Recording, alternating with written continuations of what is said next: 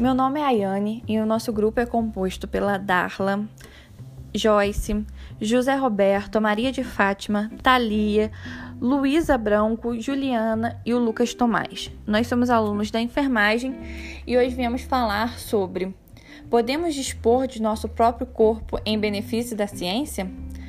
Podemos começar essa tese afirmando que sim, podemos dispor de nosso corpo em benefício da ciência. O corpo humano, completos pelos órgãos, tecidos, músculos, nervos e células que o estruturam, representam a integridade física de alguém. Dispor significa fazer da coisa o que seu título bem entender, usando livremente.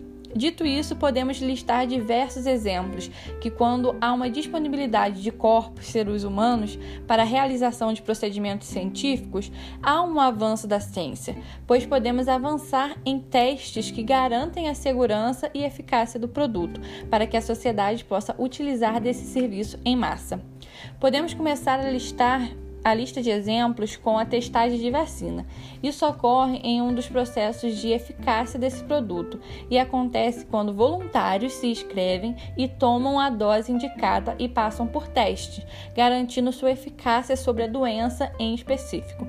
Apesar de saberem dos riscos envolvidos, a disponibilidade desses voluntários garante que, quando a sociedade em massa tomar a dose indicada, os efeitos adversos e contraindicações serão conhecidas e identificadas de maneira correta. Podemos dar como exemplo mais específico a grande disponibilidade de voluntários para a testagem da vacina do Covid-19, o que gerou uma segurança maior entre os cientistas para que as vacinas fossem disponibilizadas para a sociedade em geral.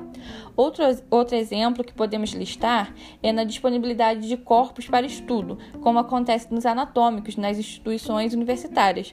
A disponibilidade de corpos garante ao estudante de diversas áreas identificar possíveis diferenças anatômicas que possamos ter, de maneira que ele consiga estudar aquele caso em específico, garantindo assim conhecimento ampliado.